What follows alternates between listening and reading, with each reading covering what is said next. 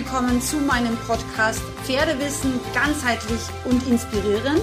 Mein Name ist Sandra Fenzel, ich bin ganzheitliche Pferdegesundheitsexpertin und Trainerin und ich freue mich sehr, dass du hier in meinem Podcast gelandet bist, frei nach meinem Motto, weil Wissen schützt.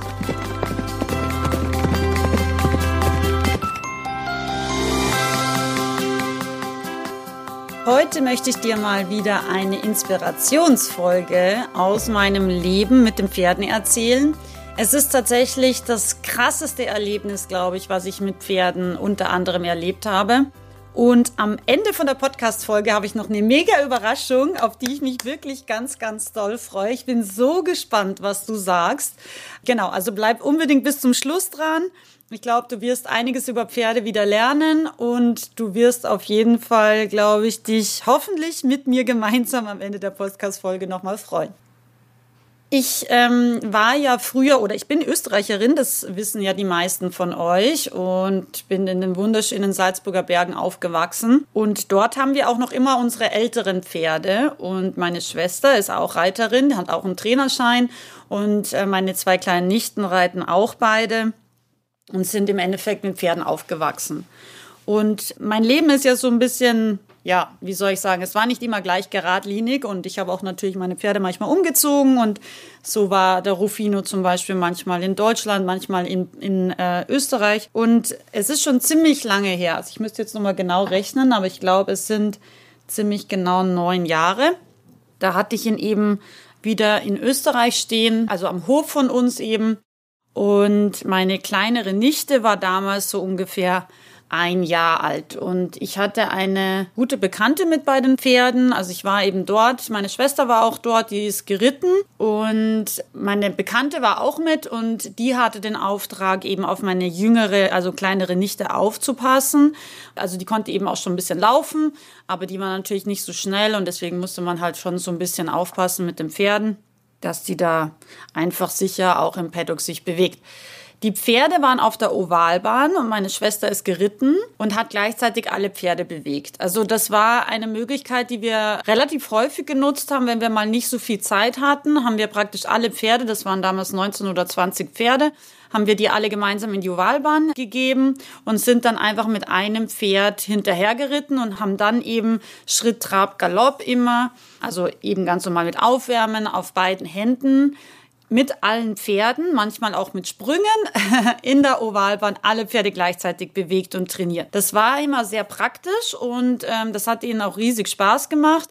Und so haben unsere Jungpferde ganz nebenbei und spielerisch auch schon diese Gangartenkommandos gelernt. Also bevor wir die angeritten haben, wussten die eigentlich schon, was Schritt, Trab und Galopp heißt, weil wir natürlich immer auch ähm, den Pferden mitgeteilt haben, welche Gangart jetzt natürlich als nächstes kommt. Und die haben das auch echt super gemacht und fanden das auch mega witzig, weil sie sich so halt frei in der Gruppe und oft auch mit Spiel äh, untereinander, also die Wallacher haben immer auch ein bisschen mitgespielt und ein bisschen Wettrennen gemacht gemacht. Also das haben die einfach eine schöne Bewegungsform gefunden. Und genau, so war das an diesem schönen äh, Herbsttag auch. Es war sehr sonnig, ich kann mich genau erinnern. Und wir waren eben oben bei den Pferden und ich habe aber irgendwas in der Sattelkammer rumgeräumt und komme aus der Sattelkammer eben dann wieder raus und meine Schwester ist eben auf der Ovalbahn ganz hinten. Und auf der einen Seite der Ovalbahn war so eine kleine Hecke. Das heißt, die Pferde konnten sozusagen, wenn sie am Ende der langen Seite waren, nicht auf die nachfolgende Breitseite sehen. Ja, also es war so ein bisschen sichtverdeckt, weil da so ein Hollerbusch war, ein größerer. Und ich wollte ihn aber nie umschneiden weil Holunder ist ja auch was, was man ganz toll eben als Sirup mit den Blüten oder eben auch als Beeren, äh, als Saft verwenden kann. Sehr, sehr ja, toller Strauch für viele Anwendungsmöglichkeiten. Und auf jeden Fall habe ich habe ich meine Schwester ganz am Ende der Ovalbahn, also ganz hinten reiten sehen. Und vor ihr war Rufino, weil das ist immer der schnellste. Und also mit Abstand war vorneweg Rufino, ganz vorneweg. Und weiter hinten waren dann mit ziemlichem Abstand die Isländer und dann kam meine Schwester. Sowas genau, genau. Und ich komme auf jeden Fall aus dieser Sattelkammer raus, schaue einfach geradeaus auf diese Ovalbahn ins Leere und sehe meine kleine Nichte, wie sie in der Mitte der Breitseite bei mir direkt am Paddock sitzt und dann aufsteht. Und ich habe das gesehen und habe sofort geschrien wie am Spieß, weil ich wusste, dass gleich 20 Pferde über sie drüber trampeln werden. Also du kannst dir das wahrscheinlich vorstellen, wie panisch und angstvoll ich war. Ja, ich habe auch überhaupt nicht verstanden, wie sie da hingekommen ist, weil ich ja eigentlich die Bekannte mitgenommen hatte, die auf sie aufpassen sollte. Die kam dann ums Eck von der anderen Seite, die hat irgendwas im Paddock gemacht gehabt und hat eben einen kurzen Moment meine kleine Nichte unbeobachtet gelassen, was ich gar nicht verstehen kann, aber es war, wie es war. Und weil ich das Schreien angefangen habe, hat meine Schwester den Kopf gedreht und hat ihr Kind auf der Ovalbahn auf der Breitseite stehen gesehen und hatte 20 galoppierende Pferde vor sich. Okay, also du kannst dir vorstellen, wie eine Mutter sich fühlt, die ihr einjähriges Kind, das gerade mal ein bisschen krabbeln und bisschen gehen kann, alleine stehend auf der Wahlbahn dann stehen sieht. Auf jeden Fall kam Rufino in dem Moment um diese Heckenecke und hat dementsprechend äh, meine kleine Nichte nicht gesehen und ich habe geschrien wie am Spieß. Ich glaube, das ganze Tal hat's gehört. Meine Schwester hat geschrien wie am Spieß. Meine Bekannte hat geschrien wie am Spieß. Aber wir konnten alle nichts machen, weil wir waren alle zu weit weg, um irgendwas zu helfen. Und Rufino kommt mit ungefähr 50 kmh. Er ist ein mega schnelles, mega temperamentvolles Pferd. Er kommt mit 50 kmh um diese Kurve geschossen, ja, um diese Heckenkurve und in dem Moment, wo er meine Nichte sieht, er konnte sie ja eben in der Ecke nicht sehen, und erst als er dann sozusagen auf die Breitseite kommt, sieht er meine Nichte stehen und ich wusste, er wird einfach drüber galoppieren. Er hat gar keine Chance zu reagieren. Aber es war so krass, er hat dieses Mädel stehen gesehen und in dem Moment ist er schon abgesprungen. Und er ist nicht gesprungen, er ist geflogen. Und in dem Moment, wenn ich das erzähle, treibt zum Beispiel wieder die, die Tränen in die Augen, weil es war einfach so, ja, so überwältigend, dieses Pferd, was wirklich versucht hat, dieses Kind am Leben zu lassen. Und er fliegt über diese kleine Maus drüber. Ich lauf los. Ich habe sie sofort in den Arm genommen und, und bin rübergesprungen, damit nicht die nachkommenden Isländer sie töten. Und warum ich dir diese Geschichte erzählen will, ist, erstens, kein Pferd ist böse. Pferde wollen uns nie verletzen. Sie wollen nie was Böses den Menschen. Sie sind wirklich extrem gutmütig. Und das ist ganz, ganz wichtig zu verstehen. Wenn ein Pferd jemals was Böses macht, unter Anführungszeichen, wenn es beißt, wenn es tritt, ja, es gibt immer einen Grund. Ein Pferd ist von Natur aus nie böse. Deswegen suche den Grund. Ja, es hat einen Grund und dieser Grund kann ganz lang in der Vergangenheit schon zurückliegen. Aber es gibt einen Grund. Pferde sind nie böse. Das ist das Erste, was ich dir damit mitgeben will mit dieser Geschichte. Das Zweite, was ich dir mitgeben möchte, ist, Pferde sind unterschiedlich. Ja, wir haben also tagelang nach diesem Erlebnis, ähm, meine Schwester und ich, wenn wir den Rufino angeschaut haben, mussten wir immer sofort weinen, weil wir wussten, jeder andere Isländer, und die sind auch total liebe Pferde, aber jeder andere Isländer hätte sie einfach umgelaufen. Und wahrscheinlich hätte sie es nicht überlebt, weil sie war wahnsinnig klein und die Pferde waren wahnsinnig schnell und es war ja eine Riesenherde.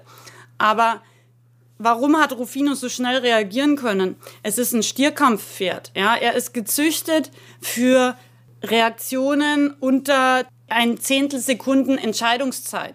Das heißt, wenn ein Stier sich unvermittelt oder unerwartet bewegt, ja, Rufino reagiert sofort. Ja, er hat, er hat einfach gar keine Zeit, sich zu ja, sich zusammen zu überlegen, was macht er. Deswegen ein Pferd wie den Rufino, ich meine, ich reite jetzt keinen Stierkampf, ja, aber er ist in seiner Genetik ist er dafür gezüchtet, ja. Und deswegen jedes andere Pferd hätte wahrscheinlich nie so schnell reagieren können, weil er hat sie gesehen und ist schon geflogen, ja.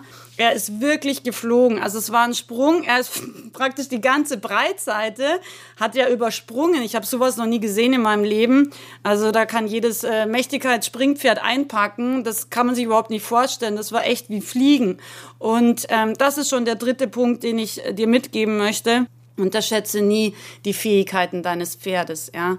Weil die Pferde, wenn wir an sie glauben, dann erst können wir ihr ganzes Potenzial rausholen, ja. Und dann erst können wir wirklich sie zum Tanzen bringen und dann erst werden sie in ihrer ganzen Schönheit erstrahlen.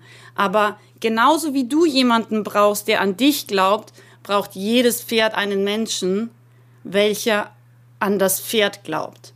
Und vielleicht konnte ich dir mit dieser Geschichte so ein bisschen, ja, meinen Spirit mitgeben. Ich habe ganz, ganz viel Achtung und auch Respekt vor meinen Pferden. Ich möchte immer das Beste für sie. Und gleichzeitig erkenne ich in jedem Pferd ihr Potenzial. Und auch meine kleine Fiola-Mausi, die nicht so einen einfachen Körper hat, ja, und auch schon einige Verletzungen und blöde Unfälle hatte, immer wieder zeigt sie mir, ja, wenn ich an sie glaube, dann kann sie Sachen erreichen und Sachen ähm, auch mit diesem Körper entwickeln, die, glaube ich, für viele andere Leute tatsächlich undenkbar sind. Aber ich glaube an meine Pferde und das ist ganz, ganz wichtig. Deshalb heute möchte ich dir mitgeben, kein Pferd ist böse.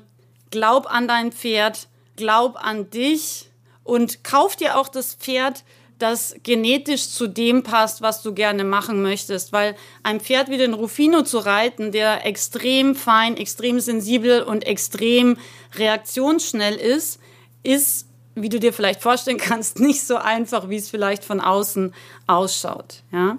In diesem Sinne wünsche ich dir einen ganz, ganz schönen Sonntag. Oh, und meine Überraschung, ich habe es fast vergessen, das wollte ich dir noch mitgeben. Meine Überraschung ist nämlich, dass ich ähm, angefangen habe, jetzt endlich mein Buch zu schreiben. Ich bin ähm, mittlerweile 43, also nicht ganz 43, aber im 43. Lebensjahr und habe wirklich ganz, ganz viele Geschichten zu erzählen. Und dieses Buch ist mir wirklich ein Herzensprojekt. Es ist... Ähm, ich glaube, ein Buch und eine Möglichkeit, Menschen einen vielleicht noch etwas anderen Blick auf Pferde zu geben, aus Therapeutensicht, aus Trainersicht, aus Züchtersicht, aber vor allem auch aus der Sicht eines Pferdemenschen, nämlich aus meiner Sicht, so wie ich Pferde sehe und die vielen, vielen Erlebnisse, die ich in mir trage, machen mich zu dem, was ich heute bin, aber vor allem auch, glaube ich, kann ich euch zeigen, dass Pferde oft so, so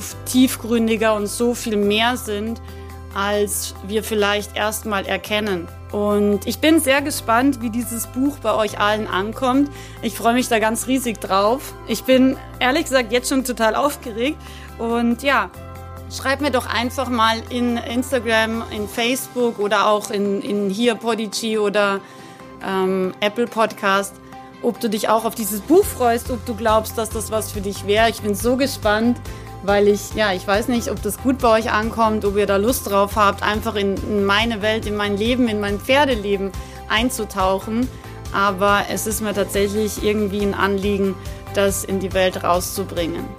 In diesem Sinne nochmal einen schönen Sonntag und ich freue mich auf den nächsten Podcast mit dir. Deine Sandra.